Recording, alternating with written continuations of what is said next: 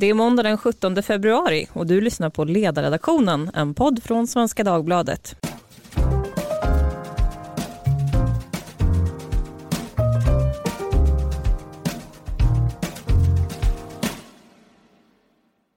Jag heter Lydia Wåhlsten och idag ska vi prata om public service. Och det gör vi för att Storbritanniens premiärminister Boris Johnson vill banta BBC rejält. Och den här dieten den beskrivs just nu som ett krig mellan premiärministern och bolaget. En av de uppgifter som cirkulerar är att regeringen då vill göra om BBC så att det blir mer som Netflix, alltså ett medlemsabonnemang istället för att vara som idag en obligatorisk licensavgift som till och med gör att folk hamnar i fängelse. 2018 var det fem britter som hamnade i fängelse för att de inte hade betalat tv-licens. Så har vi nog inte haft det i Sverige tror jag, så vitt jag vet.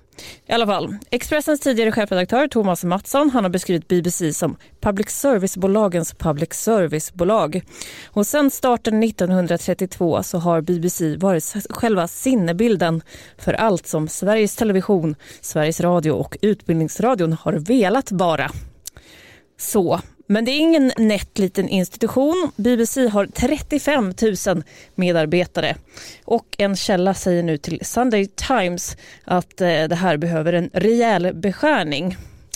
Och man pekar då på att BBC har hundratals radiokanaler och en massiv webbsajt. Men varför vill Boris Johnson banta ner BBC? Och vad finns det för paralleller till den svenska diskussionen om public service? Med mig i studion för att svara på det här så har jag Storbritannien-kännaren James Savage. Välkommen tillbaka. Tack så mycket. Grundare av The Local. Med mig har jag också min gamla kollega Olof Ehrenkrona. Välkommen. Tackar. Och här tvärs över bordet sitter Carl Vincent Reimers som arbetar på Näringslivets medieinstitut som är en mediebevakningstjänst som finansieras av Svenskt Näringsliv. Välkommen. Tack så mycket. Ja, hörni, Katrin Marsall, hon skriver så här i DN idag. Många konservativa menar att BBCs politikbevakning har varit vänstervriden. Å andra sidan menar Labour-ledaren Jeremy Corbyn att BBC är högervridet. Alla är missnöjda och BBC förbereder sig på att förlora mycket pengar de närmaste åren. Min första fråga låter så här. Är det någonting dramatiskt i brittiskt samhällsliv som Johnson nu försöker åstadkomma? Ja eller nej? James? Ja, kanske. Eh, men eh, vi har inga detalj, detaljer på vad han vill nu och eh, det som vi försöker reda ut nu är hur mycket av det här är Johnson och en riktig plan och hur mycket av det här är att han och Dominic Cummings, han, sin rådgivare, försöker liksom sondera terrängen för en, en möjlig förändring på BBC. Vi får se. Vi får se. Carl Vincent? Ja, jag skulle nog säga att det är en dramatisk förändring. Eh, och eh, det är klart att Storbritannien har ju länge haft en, en mer utvecklad debatt om public service generellt än vad Sverige har haft. Men, men, men nog är det dramatiskt när man går ut och föreslår både stora, stora, en stor reform så här och också eh, när man vill göra om hela licenssystemet och det. Så det, det är stora förändringar. Mm. Olle? Ja, eh, jag kan inte undvika att se ett litet, litet mönster som börjar avteckna sig vid horisonten. Nämligen för några veckor sedan, eller någon vecka sedan så kom det ett utspel som handlade om att eh, domstolarna inte hade uppfört sig som de borde. Och man vill ändra där och nu kommer det med BBC och vi vet att Johnson hade en konflikt med BBC i valrörelsen. Vi vet att Cummings inte är någon förtjus, person som är direkt förtjust i BBC. Eh, finns det ett politiskt mönster här så är jag inte, ja, jag är orolig. Mm. Du är inne på James linje att egentligen är det mycket spinn nu så att vi överhuvudtaget pratar om det här i podden egentligen att vi springer Cummings ärenden. Nej, det, det, vet jag inte. Jag tycker det är viktigt att kunna kritisera public service och det är viktigt att inse att det är ett sånt totalt annorlunda medielandskap idag jämfört med hur det var bara för några år sedan. Och det är klart att public service roll i ett medielandskap med Netflix och HBO och nätet och poddar och allting annat. Det är inte detsamma. Mm.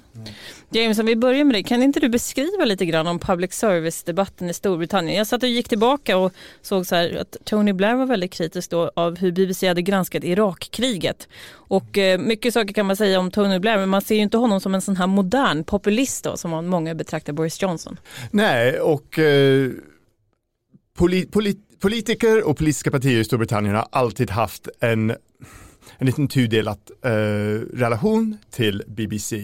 Eh, det har alltid varit så att regeringen som sitter vid makten oftast tycker att BBC går någon annans ärenden och är inte tillräckligt inställsam mot den sittande regeringen, är för kritisk. Att man, man pekar ofta på specifika frågor där man tycker att deras, bevakningen, deras bevakning sviker.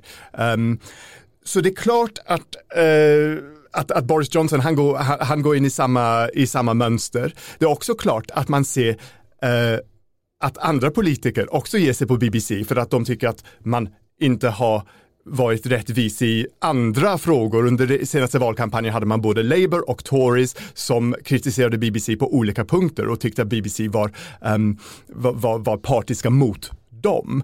Um, så det är inget nytt under solen, men det som har förändrats uh, tror jag är eh, för det första tekniken um, som har gjort att det finns andra möjligheter än BBC för att förse uh, allmänheten med, med, med högkvalitetsradio och, och, och tv. Um, ehm, och dessutom att vi går mot uh, en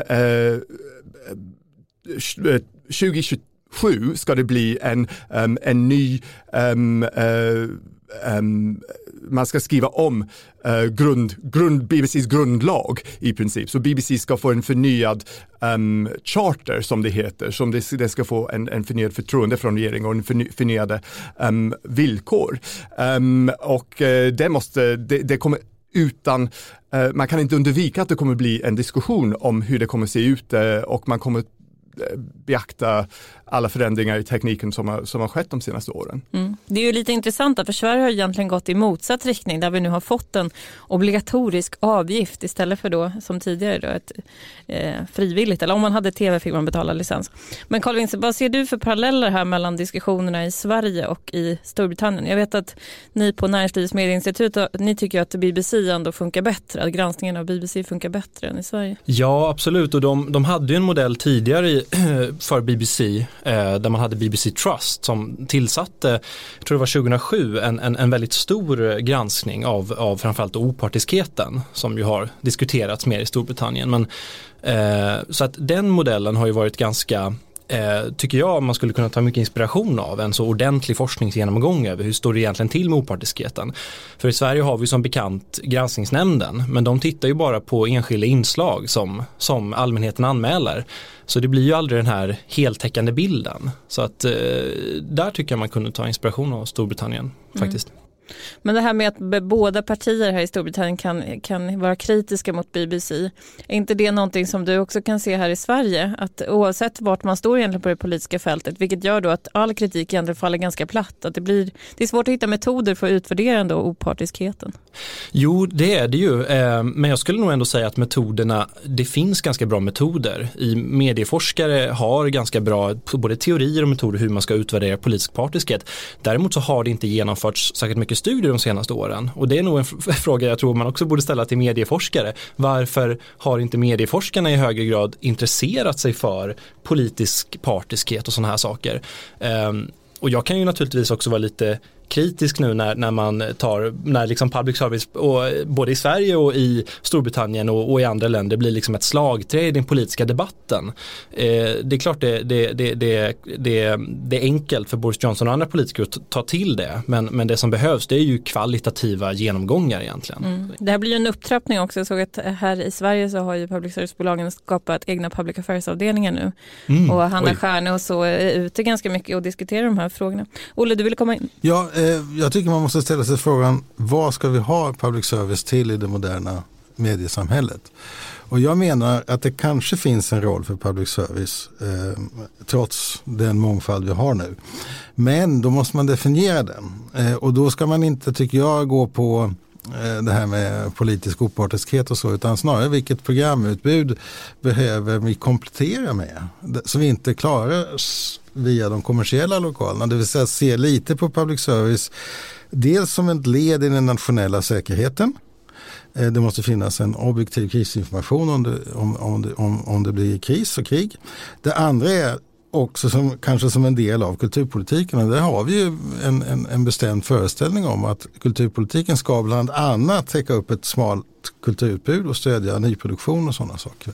Här tycker jag då att public service har tappat sin roll eftersom man försöker konkurrera med, med de stora eh, husen på Eh, bred underhållning och jag är inte, tycker inte alls att det är självklart att de ska sända Mellon lika lite som det är självklart att de ska sända OS. Det är intressant. Ehm, The Guardians ledarsida har ju skrivit om det här. Då skrev de att ja, men BBCs stora styrka är att de kan producera innehåll då som inte står sig kommersiellt. Men det är också det som är den stora nackdelen för att man inte då befinner sig under något slags marknadstryck.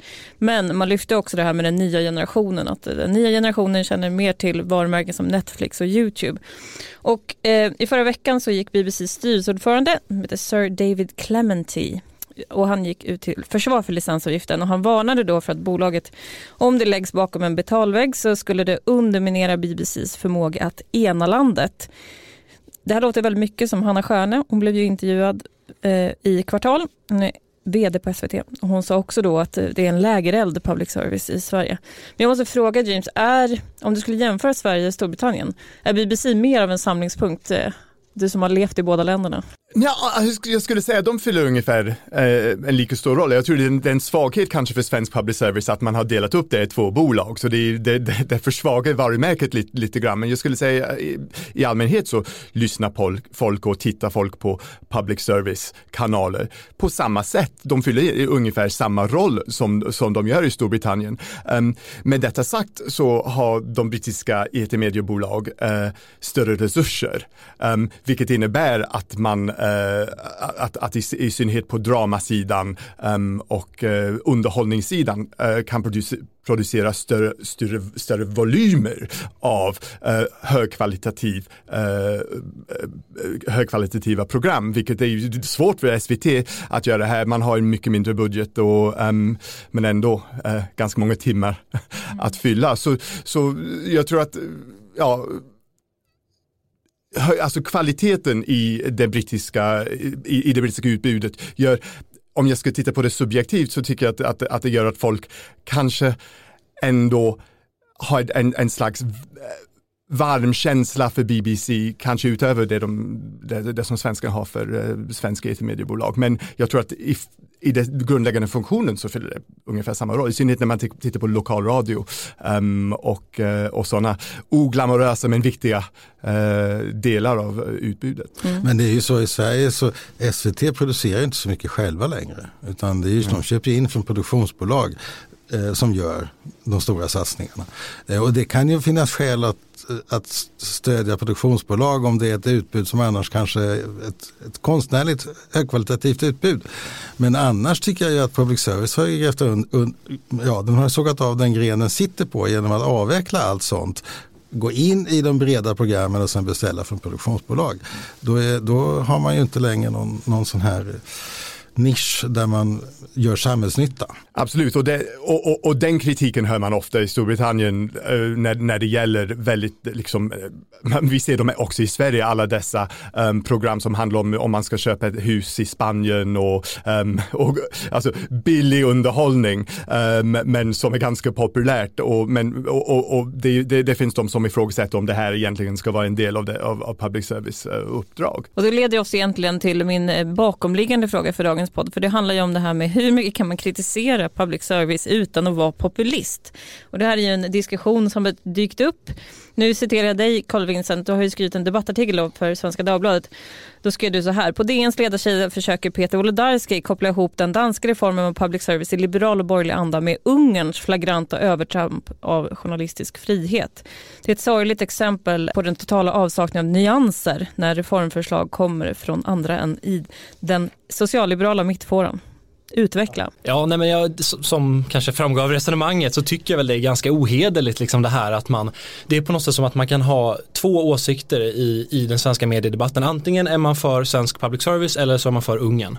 Det är ungefär så eh, enkelspåret ibland låter. Ehm, eh, verkligheten är ju lite mer komplex eh, och jag tycker också att eh, det framgår inte minst av det faktum att eh, för ett par år sedan här 2018 så la Macrons regering i Frankrike fram en, en bred reform för public service och det är ju liksom den regering som brukar hyllas av många liberaler och de som värnar den liberala demokratin och så vidare. Eh, så att det finns ju här den högerpopulistiska liksom kritiken och den, den här mer också nationalistiska kritiken där man vill liksom ha ett politiskt styrt public service. Den finns utan tvekan. Men det finns också en, en liberalt och borgerligt sinnad kritik som, som eh, man ser inte de här nyanserna. Så det är lite det jag vill få mm. fram. Mm. Du har ju bland annat tyckt att borgerligheten skulle kunna göra upp med Sverigedemokraterna om en public service-reform. Mm. Trots att eh, Sverigedemokraterna vill ha ett styrt public service. Mm.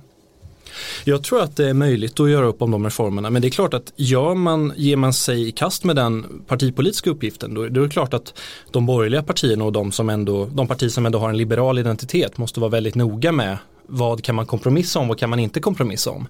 Ehm, men eh, jag tyckte att det var läge i debatten som det ser ut nu att någon faktiskt ändå går ut och säger det här för att eh, det är uppenbart att det finns samsyn kring vissa centrala frågor mellan Sverigedemokraterna och de borgerliga partierna. Mm. Jag tror att det är viktigt att ha klart för sig att om public service ägnar sig åt en nyhetsförmedling som uppfattas som politiskt vinklad, då leder det till ett förtroenderas och då får vi istället sådana fenomen som Fox. Och jag kan ju säga det att det gör ju inte saken bättre. Eh, utan här gäller det ju, menar jag, att föra en diskussion, precis som du säger, där man är nyanserad och där man klarar ut vad det är man vill åstadkomma en public service. Och att det inte handlar inte om en propagandakanal i ena eller andra riktningen. Utan det handlar faktiskt om att man anser att det, precis som man behöver Riksarkivet och Kungliga biblioteket och liksom de stora tunga institutionerna som bevarar kulturarvet så kan man, kan man behöva en en public mm. service. Mm. Men Ola, om jag ska göra Peter Olodaris till rättvisa, då tänker jag att han tänker sig så här. Vi lever alla i olika tider. Just nu är det en tid när man kritiserar stora trygga institutioner och det görs från väldigt radikalt håll. Det här är inte tiden då sån här även sansad borgerlig kritik mot public service eh, ska få spelrum för att den göder då den här diskussionen. Ja, och då har han ju gett upp diskussionen. Jag menar ju att, jag menar att vi har ju väldigt goda argument mot Sverigedemokraterna. Vi har väldigt goda argument mot de som vill politisera nyhetsförmedlingen från vänster eller från miljörörelsen eller vad det kan vara. Så att det är inte det det handlar om. Utan om, om Peter Wolidarski säger att vi ska inte prata om det här därför att Sverigedemokraterna pratar om det, då har han ju gett upp. Och då, då vet jag inte vad, hur det går med den liberala opinionsbildningen och mångfaldsprojektet om jag ska vara alldeles uppriktig. Nej, jag håller ju helt med. Jag skrev en text som hette um, or, eh, Fontänorgasm är inget public service-uppdrag. eh, den blev väldigt uppskattad. Men, eh, och då, annat än feta hundar i alla fall. Precis, och det handlade ju då om att eh, svensk public service har gjort en, eh, en reklamfilm för ett visst bolag som säljer en sexleksak.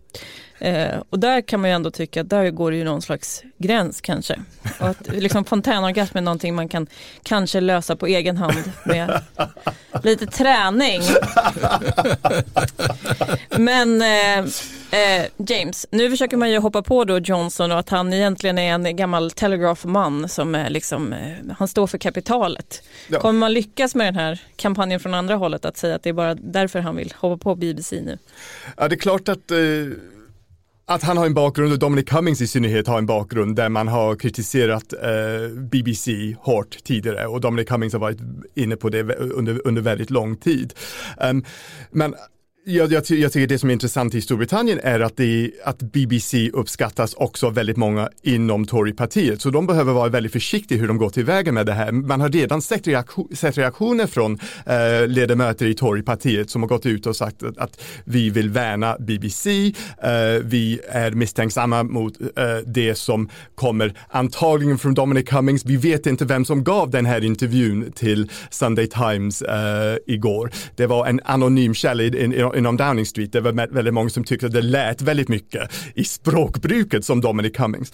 Men oavsett, om Downing Street går väldigt hårt mot, går, går väldigt hårt mot BBC så kommer de få problem i uh, den egna leden eftersom BBC är inte en rak vänster-höger fråga där. Det är väldigt många som gillar det. Och man, man såg till och med att, eh, att, att, att, att i det som kom ut eh, igår så var eh, talespersonen måna om att säga att BBC World Service, den här internationella kanalen som, eh, som, som lyssnas på väldigt mycket i, eh, i Afrika och andra delar av världen, ehm, det vill vi värna. Aha, så vi, vi är måna om det men andra saker vill vi inte ha. Så, så jag, jag tror att man kommer se, det kommer inte bli en, en, en enkel debatt uh, om man försöker ge sig på BBC. Nej, nej, men, folk börjar öronmärka olika saker. Jag måste bara säga att i, i eh, en person var Damien Green som var ute och twittrade och då skrev han bara I hope the Sunday Times story about the BBC's kite flying destroying the BBC wasn't in our manifesto and would be cultural vandalism. Mm.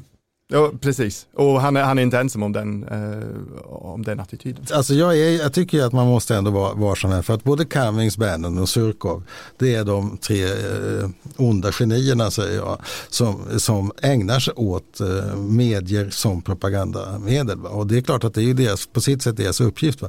Men mm. Får man den diskussionen då, då är det tyvärr kört. Va? Utan vi måste ha en seriös diskussion om varför ska vi ha en public service-bolag som producerar medier. Mm. Ja. Men sen just den här, det vittnar ju också den här diskussionen i Storbritannien om att eh, när man pratar public service så, så, måste man prata innehåll ibland också. Att, jag menar, det finns vissa i den svenska debatten som hävdar att eh, vi, vi, ska liksom inte alls prata innehåll men, men, men det blir ju någonstans oundvikligt för någonstans så är skattepengarna begränsade och vi har ett begränsat uppdrag och då måste man kunna föra den diskussionen tycker jag också och samtidigt värna eh, både pluralism och, och det här arms, armslängds avstånd mot staten. Och det går inte att undvika att teknikutvecklingen har gjort att licensavgiften, precis som man, som man märkte i Sverige och som, man, eh, som ledde till reformen i Sverige där, det, där, där man, där man eh, blev av med licensavgiften och, och, och, nu betalar man genom skattesedeln. Det är också en debatt som Storbritannien måste, eh, måste föra förr eller senare.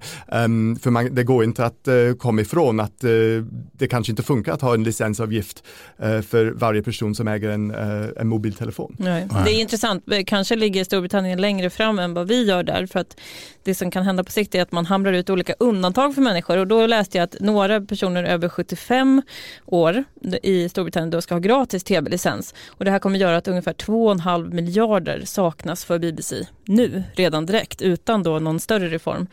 Så att man börjar hitta politiska undantag för någon som faktiskt ska betala. Men hörni, vi måste börja avsluta. Min sista fråga är väldigt enkel. Kommer Boris Johnson lyckas att banta BBC i en avsevärd utsträckning, James? Ja, men inte, inte så brett och så djupt som vissa, viss rapportering gör gällande, skulle jag säga. Ja. Kan han få igenom den här Netflix-lösningen, om det är det de vill? Nej, och framförallt inte för 2027. Mm. Carl Vincent? Jag skulle tro det om man, om man ser Boris Johnsons förslag och reform i en, en bredare europeisk trend där, där public service, eh, där sådana här idéer kring reform av public service får större utrymme så, så, skulle jag tro att Storbritannien också går i den riktningen. Mm. Hur gick det för Macron med den här reformen du pratade om? Ja, det, är ju, det verkar ju vara en reform som man faktiskt eh, kommer lyckas med. Kanske då till skillnad från den här pensionsreformen som eh, skapar väldigt mycket protester just nu. Eh, men eh, den, den kommer nu att sättas i verket eh, med start i april i år. Uh, och det är ett besparpaket som ungefär är storleksmässigt hälften av det som, som, som eh, Storbritannien nu kommer gå igenom. Men, uh, men där man också då har tittat mycket på BBC faktiskt i Frankrike. Man vill skapa ett, uh, man vill slå ihop flera public service-bolag i Frankrike till ett BBC à la française som man kallar det då för att få till samma lösning. så mycket tyder ju på att den kommer genomföras också. Mm. Behöver vi ett BBC à la Suède Olof? Nej, jag tycker vi behöver en diskussion om vad vi ska ha public service till i Sverige. Och det har vi inte. Och sen tycker jag att man måste från public service sida inse att man har gjort en del misstag i det förflutna. Man har ju deltagit i den här utstraffningen av Sverigedemokraterna. Mm. Vad man ägnade sig åt i början var ju inte vackert. Eh, och eh, man har då ägnat sig åt politisk mainstream eh, agitation ska jag säga. Eh, på ett sätt som, eh, som eh, och där, ja, det stämmer inte riktigt med hur stämningsläget i nationen förändras och då får man förtroendeklyftor som är helt onödiga. Så att det finns mycket som public service måste fundera över i sitt eget uppträdande. Men sen tycker jag att politikerna måste också ha en förmåga att diskutera de här frågorna på ett sätt så att det faller inom ramen för eh, en civiliserad diskussion om svensk kulturpolitik ska utformas och hur vi ska vårda våra institutioner, hur vi ska utveckla dem och hur vi ska komplettera dem. Men slut, slutfrågan till dig specifikt är, är det här populism av Boris Johnson eller är det bra kritik av IBC? Nej, jag tror att det är, jag tror att det är narcissism. Jag tror att han är irriterad på att de upp, inte uppförde sig som han tyckte att de borde uppföra sig i valrörelsen. Och det, det, det, är en annan sak som är väldigt problematisk här. Det är de här ledarna som ägnar sig åt hämndaktioner på, på, på, alla som har uppfört sig på ett sådant sätt som de inte ägnar sig åt. Vi har hela justitiedepartementet i Washington som är ute efter hämndaktioner nu under ledning av justitieministern. Och sen det här, Johnson är ju bara en västanfläkt men det finns ju ett, ett uns av detta, kanske till och med mer än ett uns och det tycker jag är djupt problematiskt. Ja. Det är som att någon har lyft lite på locket här nu och det är liksom en debatt som inte har förts egentligen på decennier och plötsligt så är, står public service i skottgluggen och då kommer liksom allt på en gång. Ja, Som ett gammalt finns... icke-fungerande äktenskap, att när, när det väl börjar sargas då smäller det rejält. Men med Johnson så ändå finns det en, en, en, liksom en, uh, en grund eller en, en, en, um, en ideologisk grund för den kritiken som de ändå för. Det är inte bara en hämndaktion. Vi hoppas det. Det får bli sista ord hörni. Eh, stort tack till James Savage från The Local, Carl Vincent Reimers från Näringslivets medieinstitut och min gamla kollega Olof Ehrenkrona. Om du undrar något så hör du av dig som vanligt på ledarsidan svd.se. Hej då!